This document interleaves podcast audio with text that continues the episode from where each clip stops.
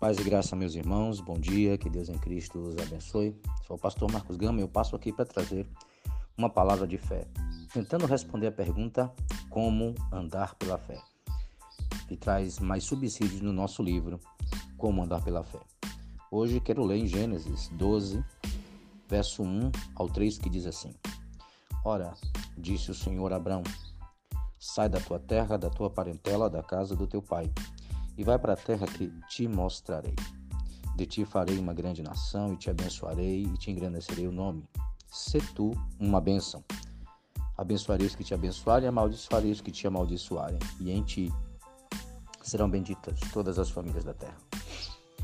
Abraão, como todos nós, era um homem que convivia em meio de situações complicadíssimas, religiosas, sociais, familiares, são muitas as situações que dificultavam uma vida espiritual, ou melhor, um caminhar pela fé.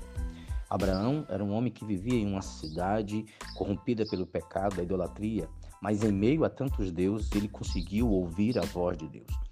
Primeira coisa que nós vamos aprender que para andar pela fé nós precisamos de uma ordem clara de Deus sobre alguma coisa sobre as nossas vidas. Precisamos de uma ordem diretiva da parte de Deus sobre a nossa vida, sobre a nossa casa. Abraão ouviu claramente quando Deus diz: Sai da tua terra, da tua parentela, da casa do teu pai e vai para uma terra que te mostrarei. Quando Deus diz vai para uma terra, Deus está dando direcionamento totalmente novo. Deus está dando um novo caminho, Deus está dando novas experiências, Deus está mostrando um caminho completamente novo, completamente desconhecido. E aqui é o princípio de andar pela fé.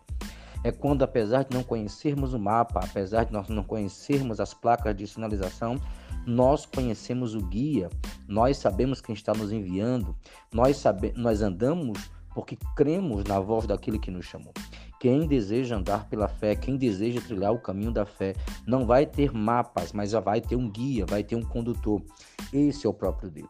E todas as bênçãos, todas as promessas, tudo aquilo que nós sonhamos de propósito, de bênção, de prosperidade, está depois desse caminho. Porque é no caminho que essas coisas vão acontecer. Você nunca vai experimentar um andar por fé se você não tiver sensibilidade para ouvir o direcionamento do Senhor e tiver coragem de seguir na direção que Ele mandou, ainda que você não entenda o caminho, Ainda que você não conheça a terra, mas você precisa conhecer claramente quem está falando com você. E aqui Abraão lançou-se nessa fé, Abraão se jogou.